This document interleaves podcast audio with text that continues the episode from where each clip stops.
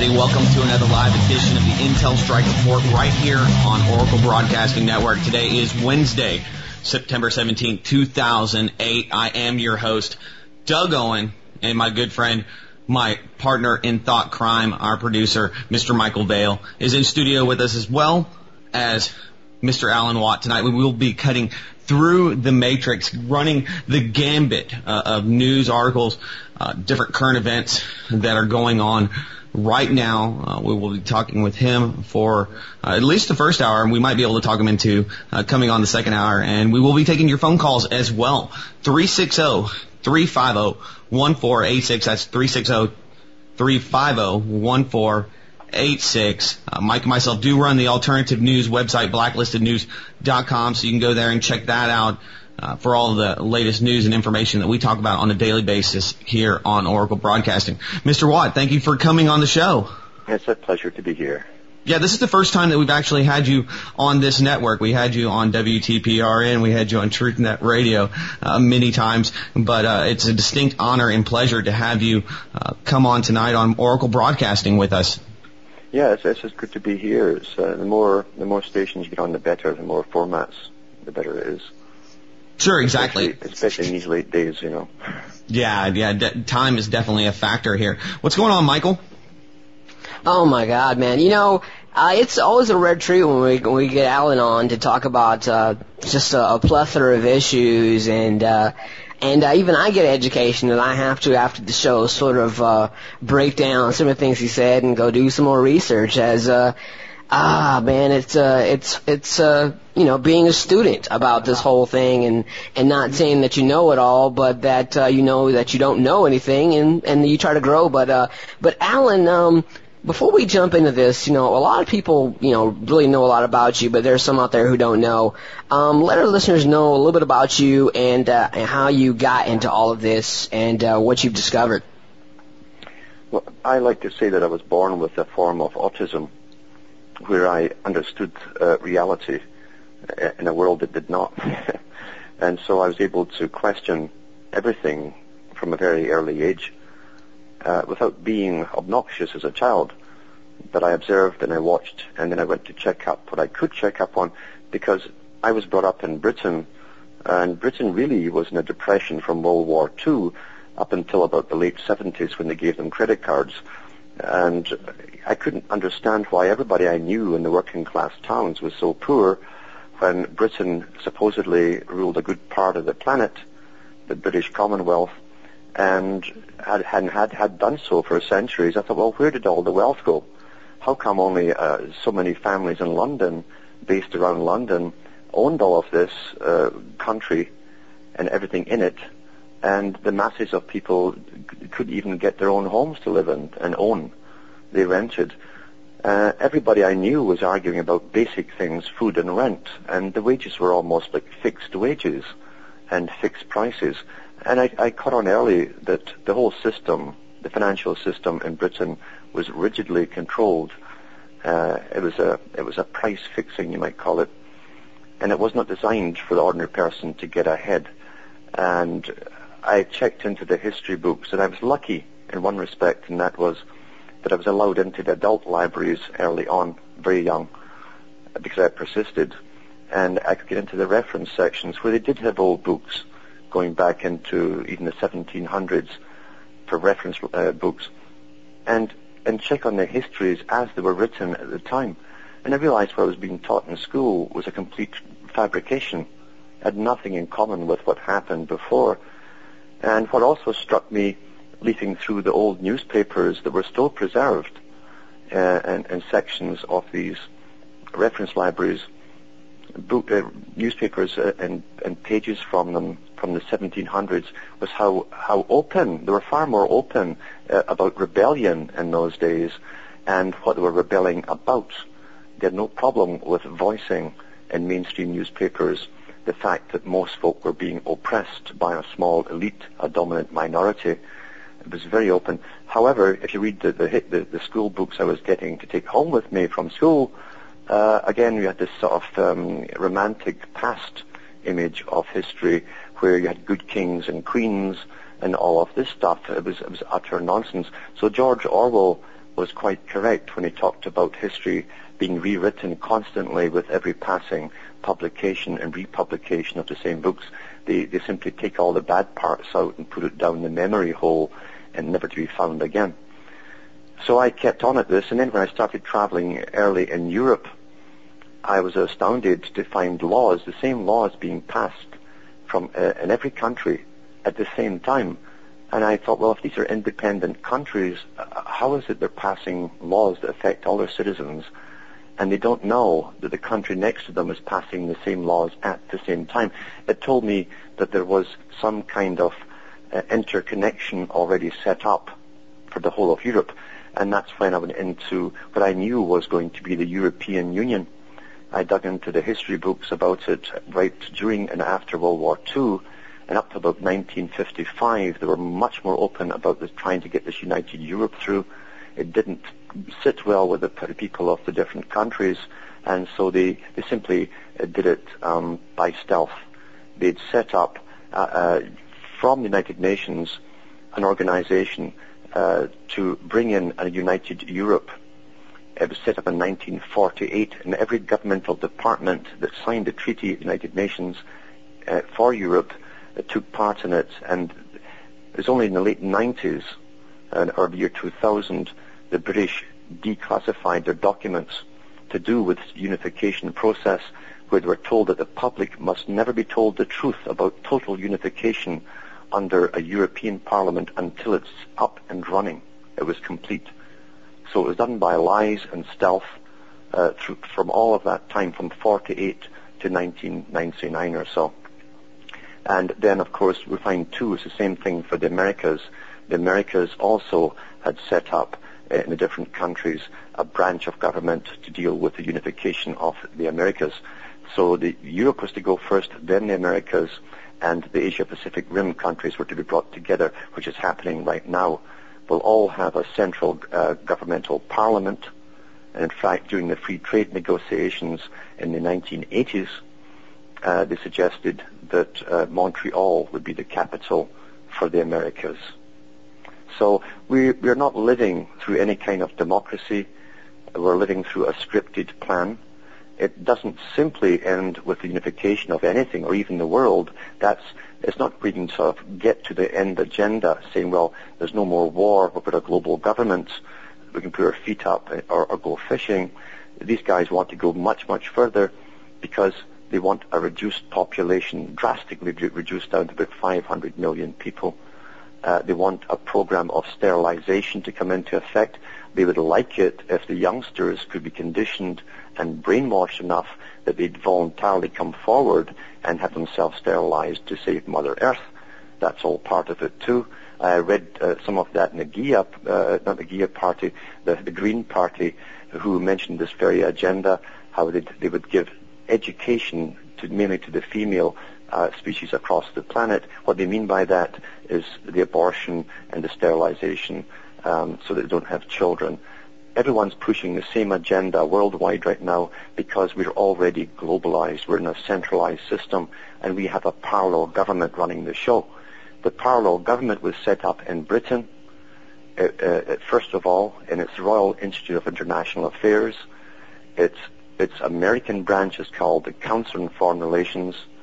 Uh, the, the Royal Institute of International Affairs are the ones who drafted up the Income Tax Act for Britain, and the Property Tax Act for Britain and the Inheritance Tax Act for Britain. They are a non-governmental organization. They are not voted in by any of the, the public, and their branch in the United States also brought forth and set up the bills for the income tax and property taxes for the American side, and they also drafted up the agreements which presidents and prime ministers have been signing every year since 2005, which further integrates us into the Union, is drafted up by the Council on Foreign Relations, who are an unelected body, a, a private non-governmental organization. So where's the democracy in that? There is none. There's none. Yeah, yeah, you're absolutely right. You know, I, I just wish that I had uh, woken up to all of this uh, years and years before. You know, uh, I just didn't have that that nature in me to question a lot of things, and uh, I sort of followed the vicious circle that my father followed and his father followed, and uh, and I'm trying to break that vicious circle on my own here. But you're right. You know, everything. You know, I, I live in the states, and, and everything that that teachers told us was garbage. Mm-hmm. It was just for us to regurgitate, to say again, and all of the heroes that were created, or were created, were not what they seemed to be. Take an Alexander Graham Bell, who was a eugenicist. You know, take uh, uh, Albert Einstein, who came out with the Oppenheimers writing a document called One World or None. Mm-hmm. And all of these people that they hand pick that that they build up for us as leaders. Are puppets of theirs. And you're absolutely right. Yeah, if you read Einstein's books, they're primarily on politics. In fact, the man couldn't read, he couldn't give any science lecture without notes in front of him. All he ever talked to the public was about was politics. And um, some of the top uh, reporters of, the, of their time, I think Snow was one of the big ones who, who did the main characters. He did Hitler too, and then Einstein, a, whole bunch of those guys, Stalin as well. And he said all all Einstein ever talked about was world government and what he called um, he said he said I am a Zionist first, and, and no one questioned what he meant by Zionism. Their form of Zionism was a global type governmental system. That's what he meant, because this was after 1948, and Israel was already established. So he wasn't talking about Israel. He was talking about uh, what they talk about in the, the societies, as they say, uh, global government. That's what they meant, and a planned system. It's the same system that H.G. Wells talked about, a planned society where um, the betters, those who are more educated, those who, who are more evolved, they do believe in evolution, have the right to rule over the lessers. It's a form of scientific dictatorship, as, as um, Huxley talked about, Aldous Huxley. That's what we have today, and that's taken for granted at the top. We have an elite, a dominant minority, as Huxley called them. They own the money, they own the wealth and the property, and they have a scientific elite or dictatorship running the show, uh, running us underneath them through masses of bureaucracy and, and what's called social services. And if you go back into the writings of Lenin, he was the first one to tell us uh, about the West. And remember, Lenin and the Soviet system was funded from its beginning from the West, Western countries, Western banks. Uh, and all through the Soviet era, we, we funded them, we fed them. They couldn't even grow enough corn or wheat to, to feed themselves. Uh, and, and Lenin said that, that the West and the world will set up social institutions which will, will first start off as services, and those services will eventually be given authority and become authorities over the people.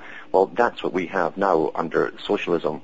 The Western world is socialized, and we have masses of bureaucracies.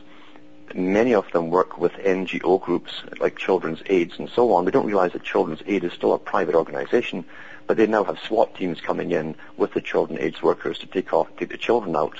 So these are the things that Lenin was talking about. It's the same with the health services. We thought the health services was a service that you either take it or leave it. Now the health services are mandating we take vaccinations. They're telling us what we must do by law. And they have governmental weight behind them. So they've, they've followed a very old agenda that, that was known by people uh, such as Lenin and known by guys on their West, their counterparts at the same time, we find Bertrand Russell writing about exactly the same things as Lenin. In fact, they both had the same time dates. Sure. Lenin said that that this will take uh, by the, the beginning of the millennium, uh, this will come into force. Uh, this whole new world order of authoritarianism, and and we find that Bertrand Russell gave the same time frame for this to happen. And bingo, in 2001, we go into it with the big, um, the, the velvet glove is off the iron fist. We see it out in the open now. We're being told what to do. So we're just living through a, a big long script. And once you get into the big foundations and their think tanks, they all network together. They're all one big club. They fund all the non-governmental organizations which get credence at the United Nations. Uh, they fund these NGOs that demand that laws get passed to take away everyone else's rights. And really they're just extensions of the foundations. The foundations themselves are the money launderers for a very old aristocracy who have never given us democracy. They went around democracy by the setting up of these very foundations. We find that Adam Weishaupt talked about it and his branch of Illuminati, there was only one of them, um, was caught the, uh, by the Bavarian police and raided. But in his writings, Weishaupt said, we shall set up foundations, and through foundations we will guide the world. That's what's actually happened. Uh, and as I say, he was only one little branch that was caught. The rest of them still exist, and are still existing today. The Rockefeller Foundation funds hundreds and hundreds of non, non-governmental organizations, and these are the ones who are now given um, a public voice, they call it. Uh, stay right there, Alan. Um, we're coming up against the break. This is the Intel Strike Report with Alan Watt, our special guest on the Oracle Broadcasting Network. Stay tuned back to the other side, and we'll take your calls.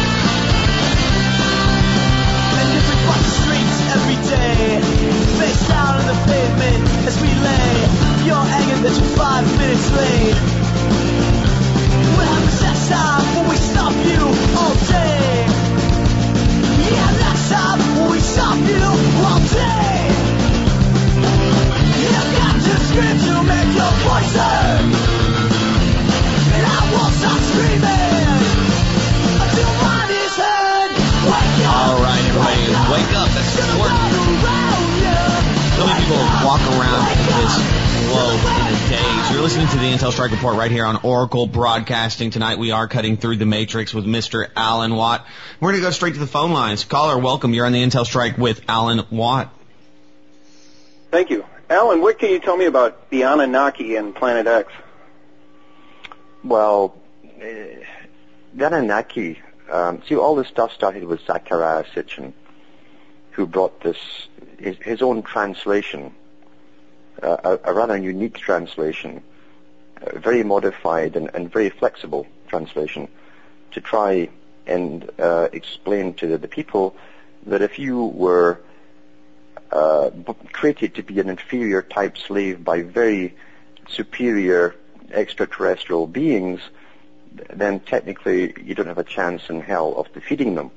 Now, before he came out with his books, there was a project, I think it was Project Jason. It was a PSYOPs project when they discussed ways of of uh, doing psychological warfare on the populations of the Western world, especially. And one of them was that very thing: if the public could be persuaded that they were created by some superior intellect, some alien species to be slaves, then obviously the, conclusion would be that you could never defeat your master. And uh, that has been pushed mightily, this whole Anunnaki Sitchin type agenda. Uh, and people have been sent out afterwards to build on it. In fact, that's the foundation for most of the stuff that comes out of it. But when you really study the Sumerian uh, language and tablets, uh, he, he's not only taken liberties, he's, he's really fictionalized the whole context of the of the Sumerian legends. Had nothing to do with extraterrestrials whatsoever. And I've talked to, in fact, I put on my website, I, I've got a section there where you can go into it and you'll find professors and so on uh, who are into the Sumerian languages who point out all the glitches of Sitchin's particular translations and how he's not only modified them, but he's fictionalized them, in fact, to suit his theories. Now, it's good stuff for, for entertainment, but today people can't tell the difference between entertainment and reality. So it's just another pseudo sort of religion to make fe- people feel powerless?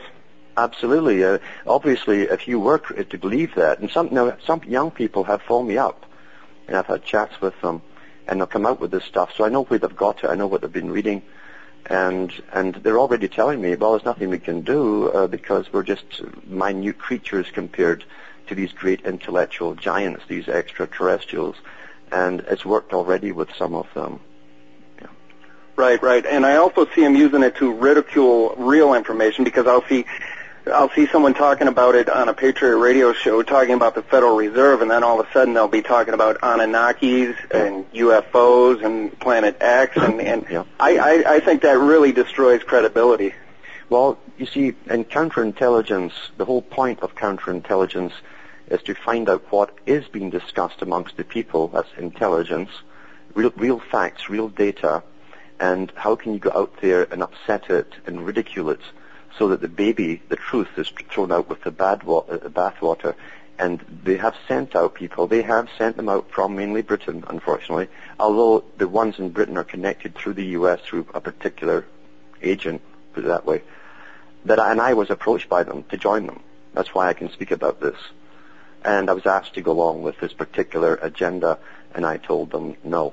But I, I uh, but I, I know the whole grouping of them. They're very popular. Uh, they all know each other and they all work and build on Sitchin's foundation.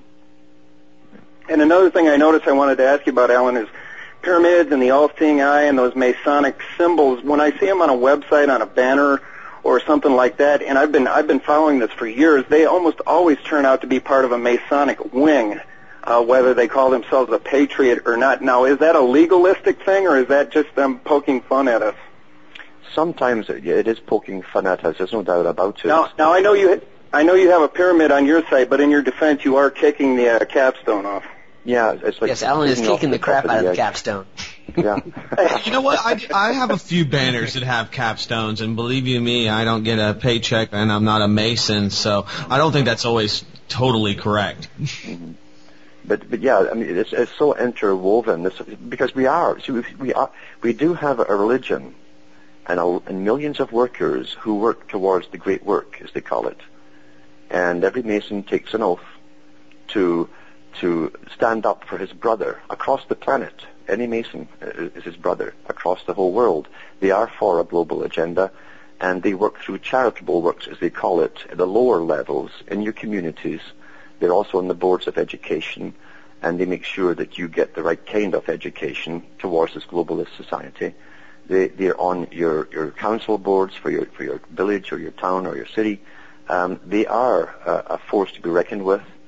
They are organized, very organized, and those who are active Masons, those ones who are really active in the lodge, um, are dedicated to a cause. So you have a religion uh, running uh, the Western Hemisphere uh, that that uh, pretends that it is just a, br- little uh, get together with, with boys, but these guys take blood oaths and death oaths. Now, what, what are charitable institutions doing, taking blood and, and death oaths for uh, in the name of charity and helping the community. Yeah, I noticed that too. I saw I saw an old I saw an old document in the New York Times, and it listed some of the ceremonies that they did and their duties. And part of their duties were informing on everything that goes on in their community. So it seems like they've got an underground intelligence uh, network set up all over the world. Yeah, they have. In fact, East Jack Lowell touched, Jack C. Lowell t- uh, touched on that. He was a great writer, and he said since the 1950s, he says at that time it was a form of Cardex system. He says for information gathering is done on every single person in the Western world. He said from the, the smallest village to the largest city, and he said uh, the public are never allowed to know how this information on them is collected. But what it is is through free, Freemasonic societies.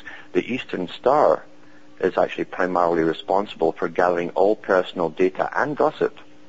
And dossiers are made up. And the local police chief, who's always a Mason, uh, is given this kind of information. And they store this. And they've been using this for 50, 60 years. Great information. One last question. What does oracle mean, the esoteric and exoteric meeting? I'll take the answer off the air. Thanks a lot. Yeah. Yeah. Well, the oracle... I think I think we had a hater there, Mike. I think that uh, he didn't like my banner that had a capstone on the front page. oh well, you know that's okay. But- but go- no, no, no. uh, go- I want to answer the question. Oracle. Oracle Yeah. was a name that I came up with with Mr. Lee Rogers after four hours of trying to find a domain name, and I just liked the name, and I thought it might give some credibility because of the software company, although they are scumbags. So. Uh, it, it's just a, a ringy name. What does Republic mean? What does Genesis mean? What is any esoteric meaning of it? So anyway, we're going to take a quick break. We'll take more calls on the other side. Thanks for listening to Oracle Broadcasting.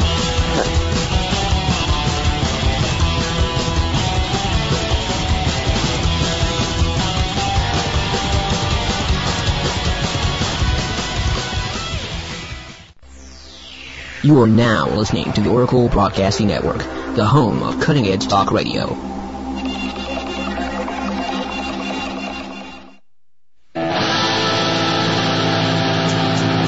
slipped our finger to the king of England.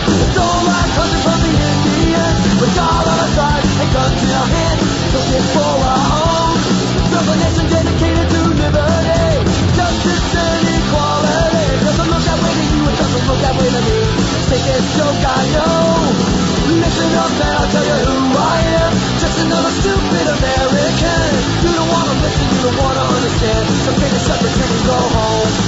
I come from the land of Ben Franklin, Twain and Poe and Walt Whitman. Otis Redding, Ellington, the country that I love. But it's the land of the slaves and the Ku Klux Klan. Great Depression. John McCarthy, Sickest joke I know. Listen up, man, I'll tell you who I am. Just another stupid American. You don't wanna listen, you don't wanna understand. Go home. I'm proud and ashamed. Every 4th of July, you got to know the truth before you say that you got pride.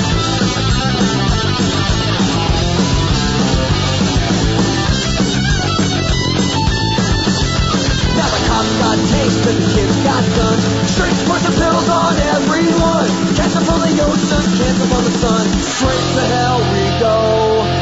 Listen up, man, I'll tell you who I am. Just another stupid American. You don't wanna listen, you don't wanna understand. So finish up a drink and go home. Listen up, man, I'll tell you who I am. All right, everybody, welcome back to American. Broadcasting. You're listening to the Intel Strike Report live with Mr. Alan Watt. We're cutting through the matrix and we want to take your phone calls as well. And we do have another one coming in from Iowa City. Let's go ahead and go to the phone lines. Welcome. You're on the Intel Strike Report live with Alan Watt. Hey, Alan. Um, I was wondering, um, if the Anunnaki didn't seed life on this planet, then what do you think did, or where do you think all life originated from? It's it's kind of a mute point, really, because number one, we'll never know. Uh, what we do know is that if we go into other cultures that are very old, like India's cultures and histories, uh, they claim that we're millions and millions and millions of years old. And we know for the evolutionist theory, which is pushed in the West and has been like a religion, it is a religion, in fact. In fact, it must be that we believe we're, we're fairly new on the planet. Um, they're in a clash of, the two different uh, belief systems. We've never found any missing link in anything to prove evolution. Uh, everyone that they've come up with, like the Piltdown man that was taught as gospel truth for years, Uh, then they found out that the, the lower jaw was actually a pig's jaw that stuck on a human head. Um, so, but, but I think man is far, far older than we're, we're told. We find this too in the writings of the ancient Greeks. Uh, Plato talked about his great uncle Solon going, going to Egypt to find out the history of Greece. And the Greek says, you know, he says, you don't even know your own histories, or that the Egyptians told him, uh, you Greeks are far, far older than you'll ever imagine. And they talked about great empires and civilizations going back into the dawn of time that had risen and fallen uh, and uh, were lost to, to history. So we're far older, that's all we do know. We also do know from the histories of, if we take Egypt, that the art of ruling over millions or billions of people uh, was always known. The understanding of human nature was always known, and the art of rulership was always known. So we can never ever go into what really created it. Uh, uh why not just grab the Indian version here in America, and uh, the, the, what the crow version? The giant crow drops an egg, and out of it comes man. I mean, that's as good as any other theory, or or Zecharia Sitchin's uh, scientific explanation. You understand too, they always give you an updated version of creation for the age you live in. And we live in a scientific age. We've been bombarded with science fictions from 1950s onwards, from the, the movie uh, The Day the Earth Stood Still. Well worth seeing, by the way, because that was massive predictive programming. And therefore to give you a religion that, that fits in with rocket ships and space travel and so on, that didn't exist in the previous century. You know.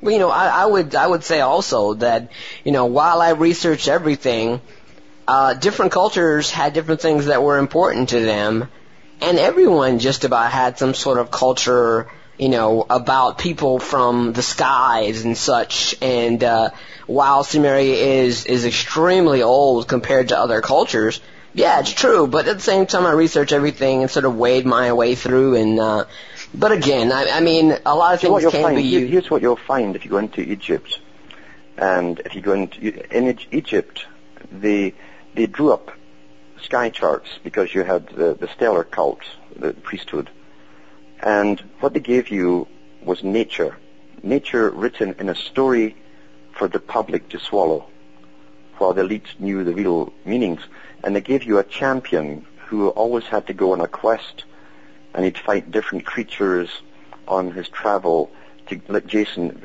on his way for the Golden Fleece, for instance, Jason the Argonauts. Uh, what you're being told there is the sun's travel through the, the constellations of the zodiac, where he fights all the half men, half beasts, and so on. That's what they give you. And so they told the public uh, these stories. The public took the exoteric version. As always, it captures the imagination. They never catch on to what it really means you find the same thing in the Old Testament with Joseph and his many colors. He represents the sun.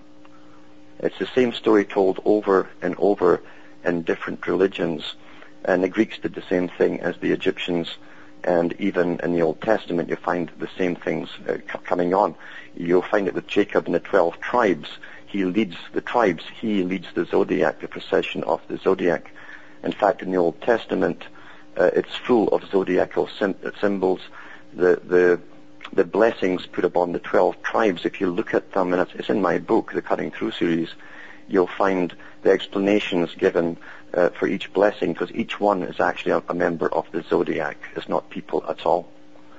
Uh, so this is a standard thing that they give you, and the people are fascinated forever, and they do worship as a, as a religion on the exoteric, but they never understand the inner meaning of the illumined ones who know uh, the truth of it. If they knew the truth of it, they'd lose their power.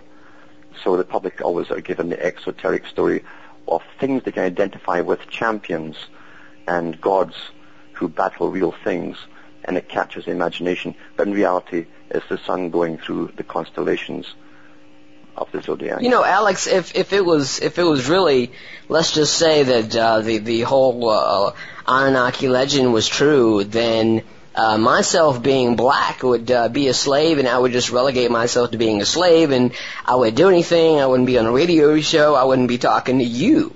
Yeah, you're so, open and being happy.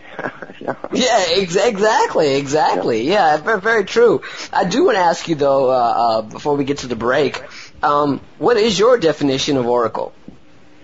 Oracle, uh, the, the main term for oracle, uh, it means the spoken, the spoken uh, word.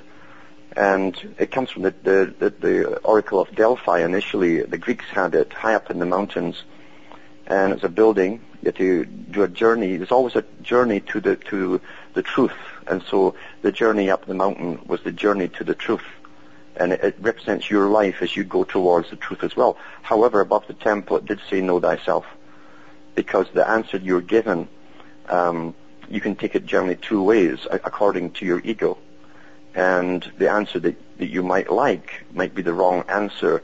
You might become famous and be known amongst nations, but the ones who went to be victors, should I attack this country, they could be told you become famous amongst nations, but it could be because you lose everything and you lose your nation in the process. So it's up to you to know thyself. But they used to have a tripod above the well, inside it, a big tripod and a chair on it, and uh, that one of the virgins sat on the chair, and she smoked. She um, she chewed a narcotic drug, and what she said was generally unintelligible. And down below the well, this is this is the tricks the priests used to play. Uh, they'd interpret. A voice would come from the well, and they'd interpret what she was saying, kind of like interpreting, speaking in tongues. And uh, and of course, you also have to lower down the well uh, gold and silver to pay for the, the price of the oracle, and then you went away happy, hopefully, uh, and you got all the good news. But they had one there. They had they had ones in Egypt as well. Uh, we find they had them even in Hebrew lands as well. You had the witch of Endor. You always had oracles who would divine the future, and generally they used females for this, the females of the species. But again, it was associated with blood, and this is the odd part. If anybody's got sort of um, problems with it, but they used women who were menstruating in the chair and the blood fell down the well. That was part of the whole procedure. Well, that's pretty sick. yeah, on was, the other yeah. side, uh, on the other side, Alan, I want to get into some of these international standards that uh, we will all be uh, going through if we don't stop it. And, uh, one of them is Codex Alimentarius, and uh, and and how now they just want to get rid of us being healthy. No vitamins, no good food. Everything is uh, genetically modified crap. Stay tuned during the Intel Strike Report with Alan Watt on the Oracle Broadcasting Network. Stay tuned.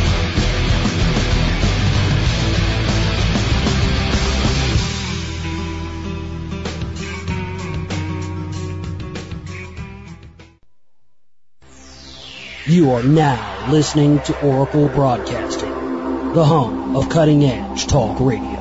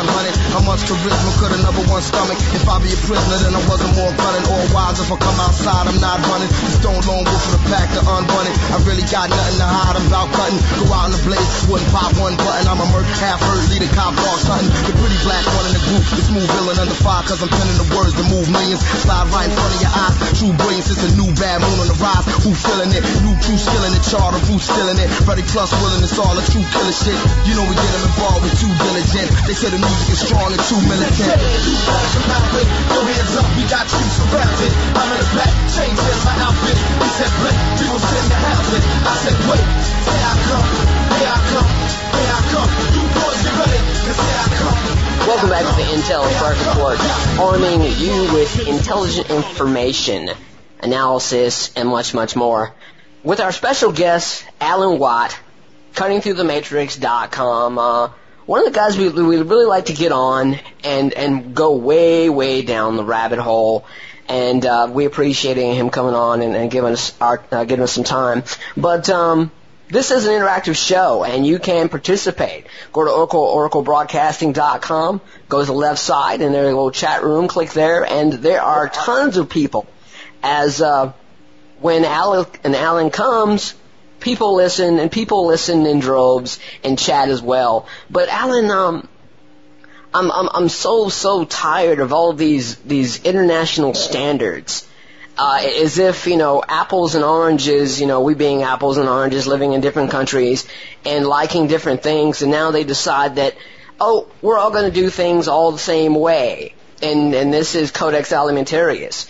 International standards, uh, you know, anyone selling vitamins now will have to be a doctor and getting to the point where you can't even cure the common cold without their permission. Well, they can't cure the common cold anyway, even though they are doctors. That's true. the beauty of it. Uh, the, the, the, what you're seeing, though, is, is more than just that.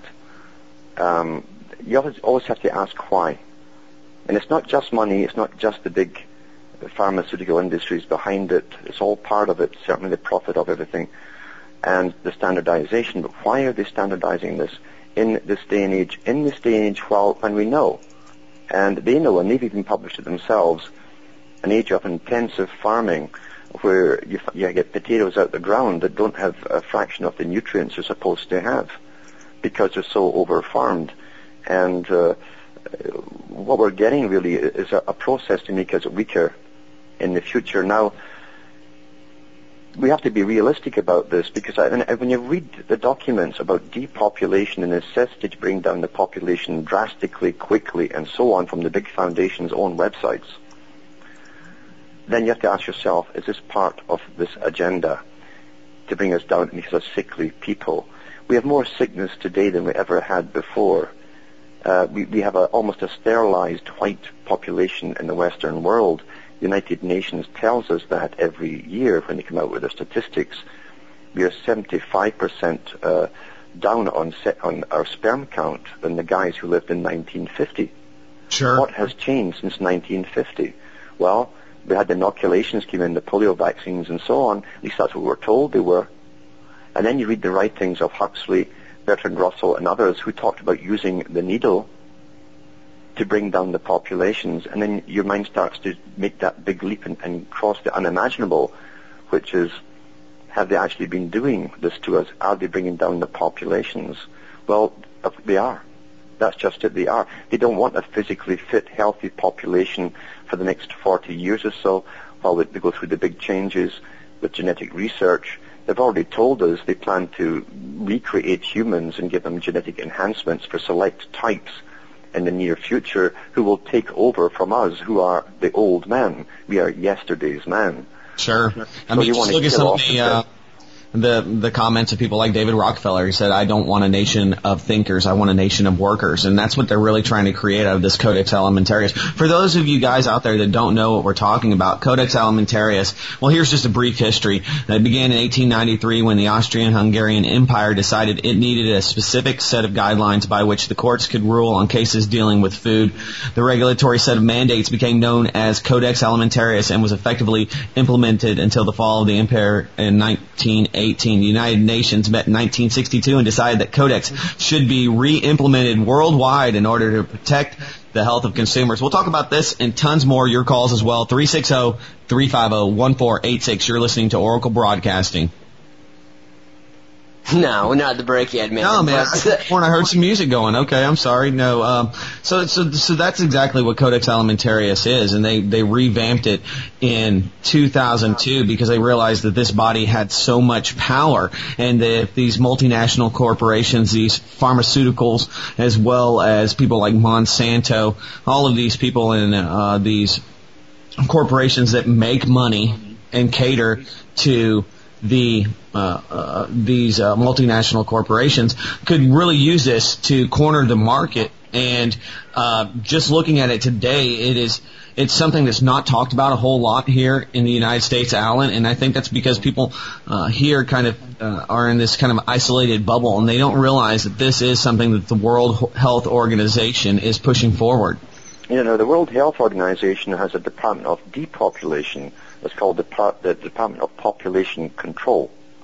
And they're also the ones who fund abortion clinics across the planet, especially in third world countries, as they try to bring the populations down. So when they come out and tell you it's for your own health, and this this uh, bill is going to help you, you, you better really really question what they mean by that uh, and what their agenda is. The fact is, if you're not getting all the nutrients from your present modern food, and we're not, uh, then you are going to be sickly, and so you need supplements. And what they're doing is taking away any choice in, in the natural organic type supplements and forcing you on the synthetic brands. Now, all synthetic supplements you'll find from the big pharmaceutical agencies. In fact, all their medications are made up from the, the petroleum business. It's all byproducts they use in your pills. That's what goes into making all your pills and so on. They re- rearrange molecules and all the rest of it to look like the real thing, to trick the body into believing it's the real thing, but it does not work like the real thing. And there are side effects to synthetics. But that's the only thing you'll be left with eventually. And even then, you'll have to get a doctor's prescription to get them. So what they're doing, I think, is purposely uh, setting up a scenario for a sickly population.